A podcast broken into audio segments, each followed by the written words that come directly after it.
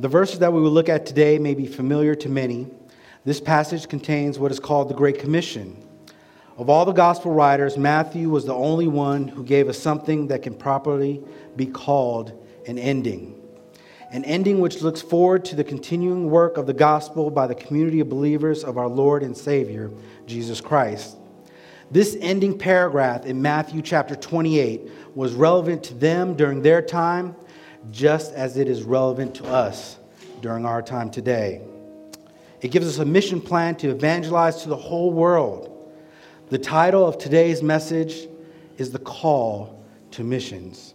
The Call to Missions. Please stand with me as we read from God's holy word.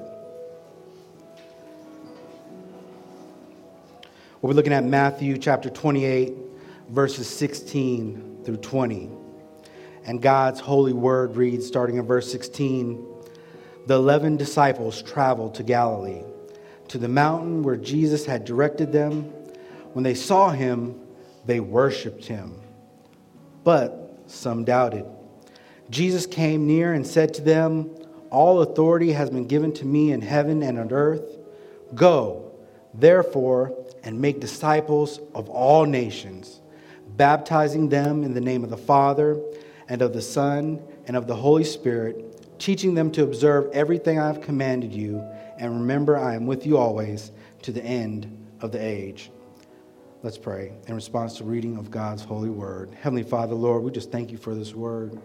Lord, we thank you that you were able to bring us here in this place together as one body, Lord.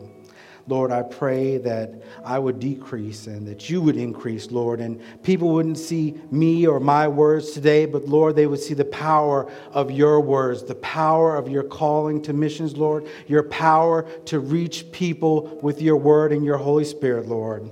I pray, Lord, that you are glorified today in this place. In Jesus' name, amen. You may be seated.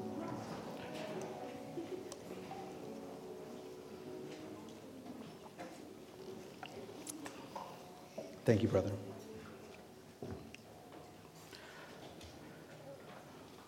I kind of like that music. I think we should get that music going through the whole sermon. I don't know. I don't know.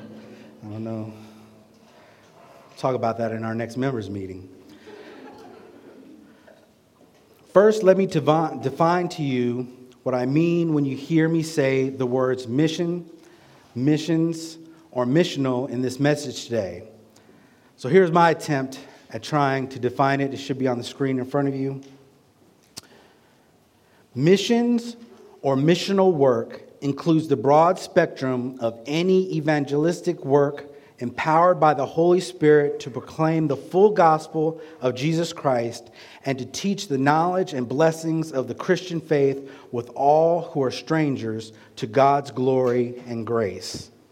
I'll say that again. Missions or missional work includes the broad spectrum of any evangelistic work empowered by the Holy Spirit to proclaim the full gospel of Jesus Christ and to teach the knowledge and blessings of the Christian faith with all who are strangers to God's glory and grace. And that could be right here in Louisville, that could be in another part of Kentucky, that could be in America or another part of the world. Doing missions is getting the gospels to others. Amen? Before our Lord Jesus left this world, he gave his disciples a commission that is both local and global in nature. Jesus must have been concerned about the continuation and furtherance of the gospel after he was gone because he entrusted them with a mission to evangelize to the whole world. The commission that was given to them is meant for us as well both individually and corporately. In today's message, we are going to see that to be involved in the missional work of the Lord and say of our Lord and Savior, we must take into account these three things. First, the power of missions. Second, the plan for missions. And third, the promise for missions. The power, plan, and promise for missions.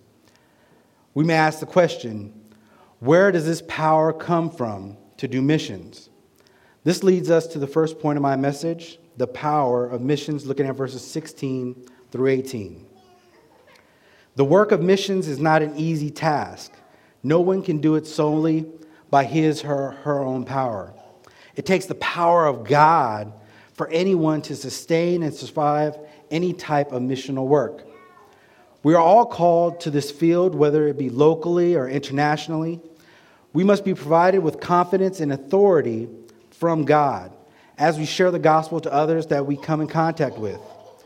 Jesus knew that his disciples could not function well apart from him. And now that he's going to leave them physically, he believed that they needed his power. In another instance in the Gospel of John, Jesus told his disciples the following in John chapter 15, verse 5.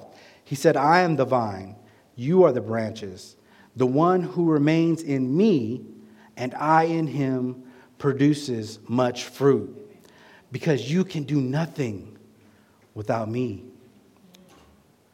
There are three things that we need to know about the power for missions that is mentioned in the Gospel of Matthew. First, when we are frustrated, when we are powerful, powerless, and doubtful, the power of God provides us comfort. Jesus had noticed that some of them that they were still doubtful. The Bible says in Matthew 27, 28, verse 17, when they saw him, they worshiped, but some doubted. He must have seen the sadness and pain on their face because this was right before Jesus was to depart from their midst. There's no time when they needed more comfort than right then and there in that moment. And this comfort was provided by the power of God. When you are doubtful and discouraged in missions, rely on the power of God. In Proverbs 29 25, it says, The fear of mankind is a snare, but the one who trusts in the Lord is protected. Second, the power that is given for missions is the absolute divine power. Jesus said, All authority has been given to me. This is not a few of them, but all of the powers. The power that was promised in the times of old has been given to Jesus. In Daniel chapter 7, verse 14, it reads, He was given dominion and glory and a kingdom so that those of every people, nation, and language should serve him. His dominion is, not, is an everlasting dominion that will not pass away, and his kingdom is one that will not be destroyed. Third, the power confirms the universal nature of the authority of Jesus. Jesus said, All authority in heaven and on earth has been given to me. The power of Jesus is universal. The power of Jesus is omnipotent. The power of Jesus is all you need as you do missions in this sinful and demon infested world. If you have ever been afraid, come to Jesus and rely on his power. In Acts chapter 1, verse 8, Jesus told his disciples about the coming of this power that came from the Holy Spirit at Pentecost. The power resides in every believer today, in every believer in this room. The fullness of His Holy Spirit is all that you will ever need to evangelize to the world without fear. Do you remember that before Jesus ascended into heaven, He told His disciples to remain in Jerusalem until they received the power from on high? He puts, he puts it this way in Acts chapter 1 while he was with them, he commanded them not to leave Jerusalem, but to wait for the Father's promise, which, he said, you have heard me speak about. In verse 8 of that same chapter, Jesus gives another instruction. He says, But you will receive power when the Holy Spirit has come on you, and you will be my witnesses in Jerusalem, in all of Judea and Samaria, and to the ends of the earth. The authority of Jesus that is presented here form the basis from which we get the Great Commission.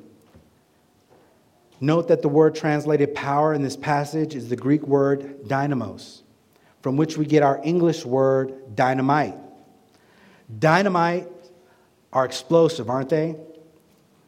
Jesus is saying that I will give you dynamite power, a power that supersedes any power in this world. a power that is not under any subjection of any king or kingdom, a power that is not controllable by the demonic forces of this world, a power that is only given by the Holy Spirit of God. There are four additional things to note about this instruction of our Lord Jesus Christ. First, it contains a promise. Second, it identifies the power for witnessing which is through the Holy Spirit of God. Third, it enables us to know the, pro- the purpose of the Holy Spirit. And lastly, it identifies the places where we are to carry out our missions. We are to begin locally, then nationally, and then internationally.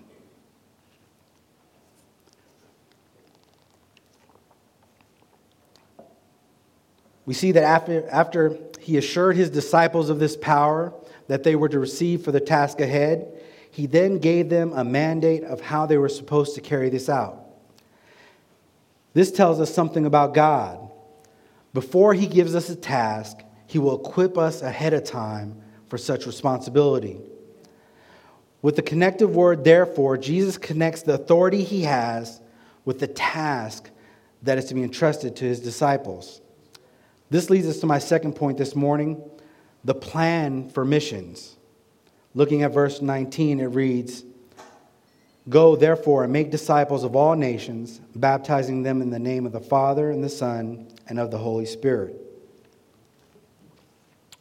Church, when it comes to God making miraculous changes in the lives of those that are still lost, most of us would really like it if God would just hurry up and just do something about it.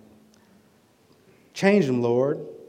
We want God to stop all these mass shootings, right? We want God to stop folks hating on one, one another. We want God, would you please hurry up and just do something about it?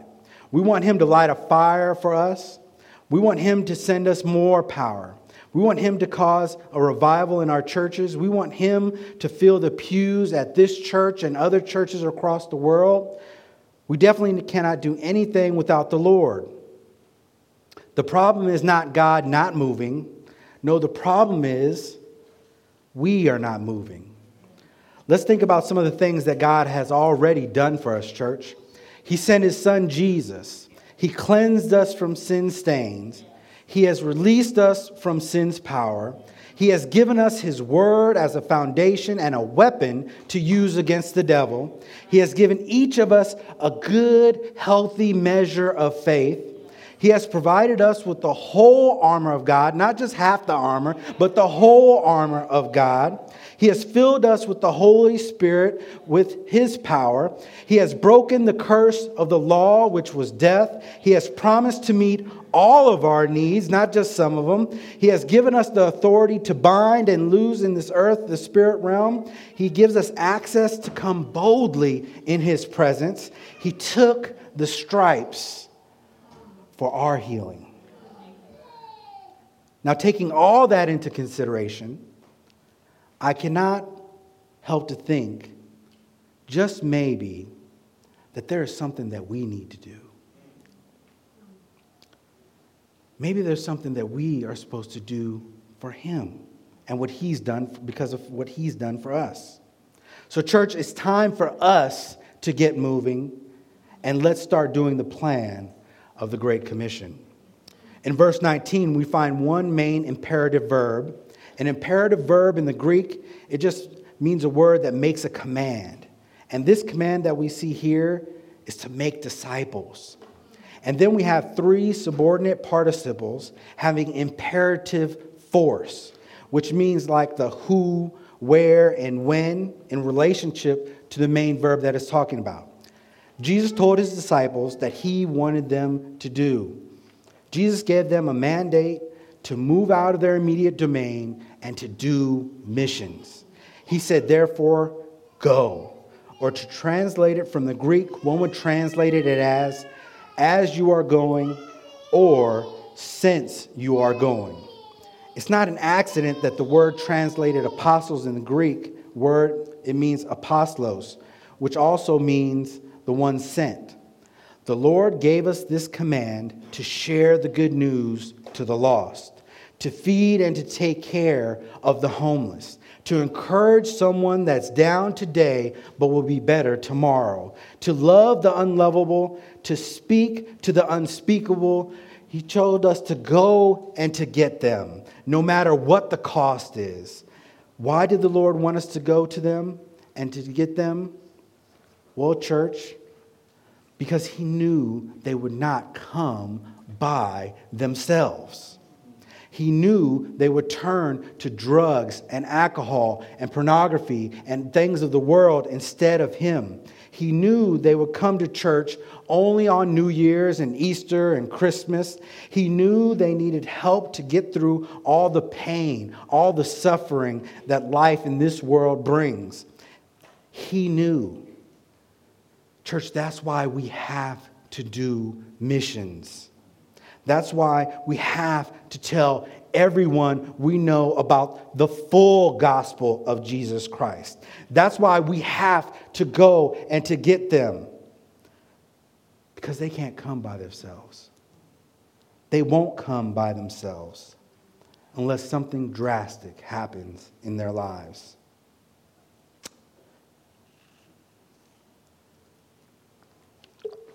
In his book, God Who Sends, by Dr. Francis M. DuBose, a, one time head of the Department of Missions at the Golden Gate Baptist Seminary in California. Well, he said that missions means sending. A missionary is one sent with the message to preach the good news to the lost. Jesus said to his disciples to go into the world to do missions. We must endeavor to get out of our comfort zones in order to win others to the Lord. It must be noted that every mission minded church must be a sending and going church. In his book, Kingdom Principles for Church Growth, Gene Mims said, A church that does not go to lost persons and share the gospel with them is like a restaurant that has food prepared but refuses to serve the hungry. After telling the disciples to go, he gave them three instructions as to what they should do when they go. First, they are to make disciples of all nations. In other words, they are to be involved in missions.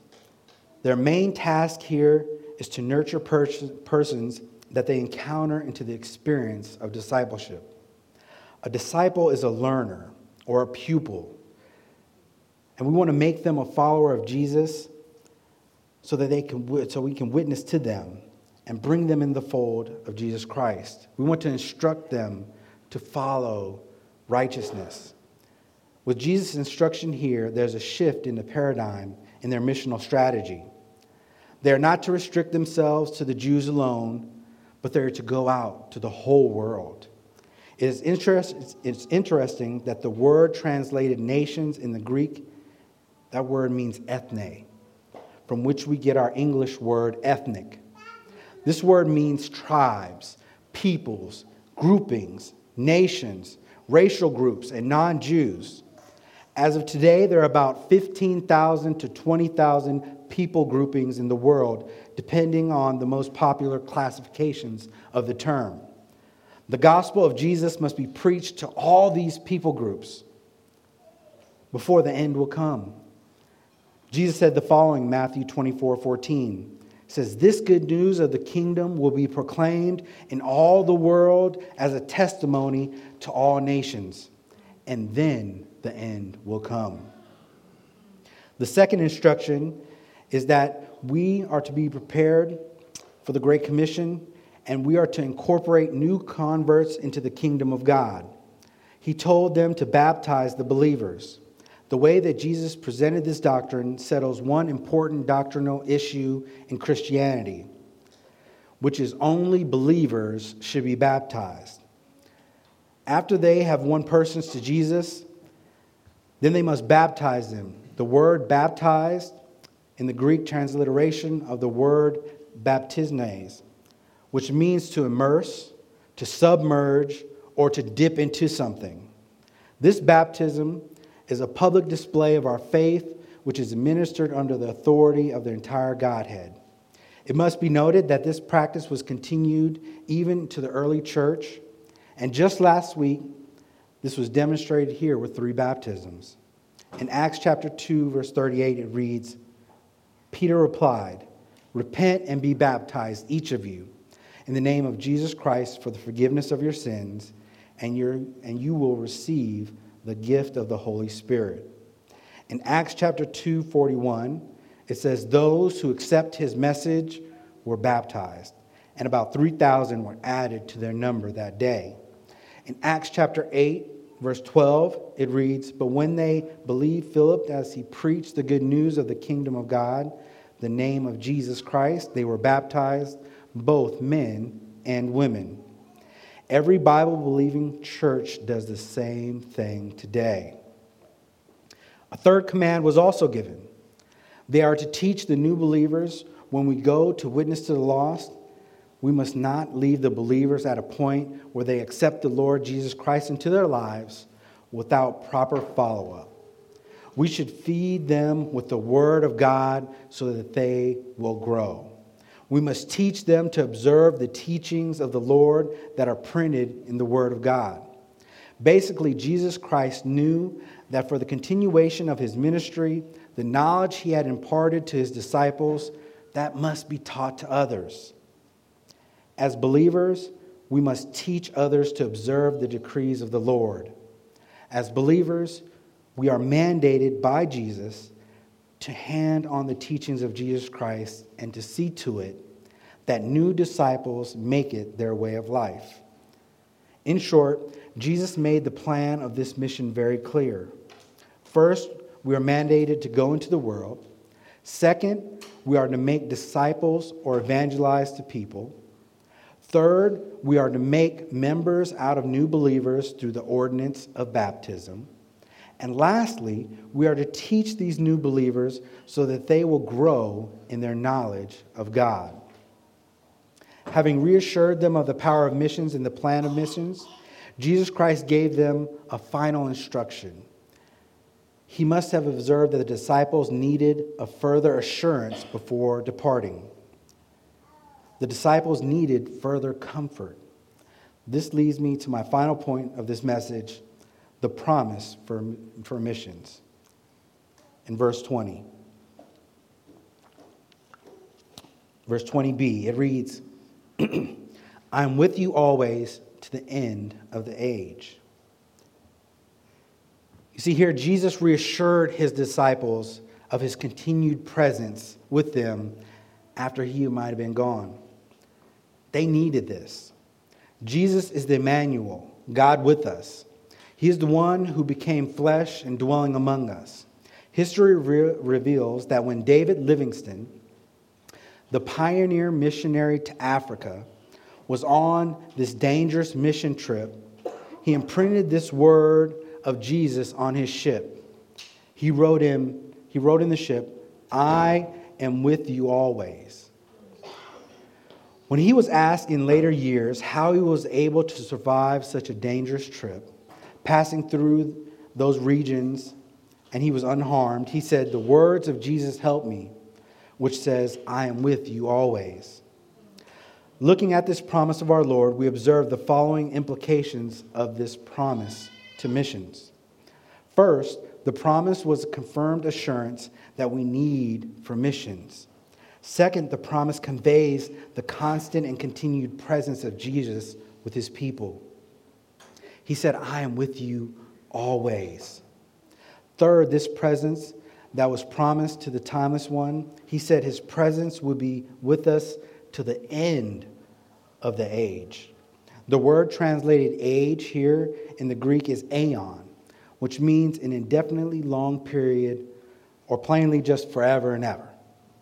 In essence, Jesus will be present with us until he returns the second time. This is an assurance that should serve as an encouragement for all of us. While we're doing missions, whether we're here in Louisville, locally or globally, we should have that assurance. Assurance. Whether you're serving as a missionary on your block to your neighbors, to your family, or your coworkers, or you're in a remote part of the world, You are not alone because Jesus is with you always. In Hebrews chapter 13, verse 5, God says, I will never leave you or abandon you. March is Missions Month in New Breed. So, what does that mean for me and for you? It means that this is a time for us to think and to meditate on how you can be equipped and support missions of the gospel moving forward. So, on March 25th of this month at 9 a.m., we will have a three circles training, in which is a tool as a method of sharing the gospel to others. Then, church, in April, we will partner with the, the center to assist in an Easter egg hunt. And then after that, we will gather to pass out flyers to the homes in the nearby homes of this church area, inviting them to come for Easter Sunday service. In May, we will have a Your One training. And that'll help us to equip to find the one person in your life for you to share the gospel with. Maybe they're not ready for you to share the gospel with them. And maybe you just need to spend a time in prayer. But we'll have the training on that. Also, church, consider setting a portion of your funds available that are above and beyond your tithe to missions. In closing, God is still calling every one of us into missions. The field is ripe for harvest, but the laborers are few. Would you consider answering God's call to missions today like Isaiah did? And he said boldly, Here I am, send me, O Lord. Our mission is global. Our mandate is very urgent because many people are dying in their sins daily. I pray and hope that we will become involved in missions, so much so that we'll be able to proudly say at the end, as if the African carrier of David Livingstone did during his African mission. Now, while this statement was shallow with their limited knowledge of world geography, their perspective that they had is worthy of praise. Listen to this. They said, We went on till we had finished the whole world we only turned when there was no more land. May God help us to assume this mandate from God today, believing that God has given us the power for missions. He has given us the plan for missional work, and He has provided us with the promise of His eternal presence. This is all we need, church. Remember that to whom much is given, much will be required. May God find us faithful when He comes. This is our hope. This is our prayer. Amen. Let's pray. Heavenly Father, Lord, we just pray, Lord, that as we think about this message, we think about this word, Lord, that we would think about missional work, that we would think about your work of sharing the gospel to our loved ones, to sharing the gospel to our coworkers, and sharing the gospel to anyone that we come in contact with, Lord. And Lord, if you choose to send us away and our family away, Lord, Lord, help us to wrestle with that. Lord, help us to be confident in everything that we do in sharing your word. We praise you and thank you. In Jesus' name, amen.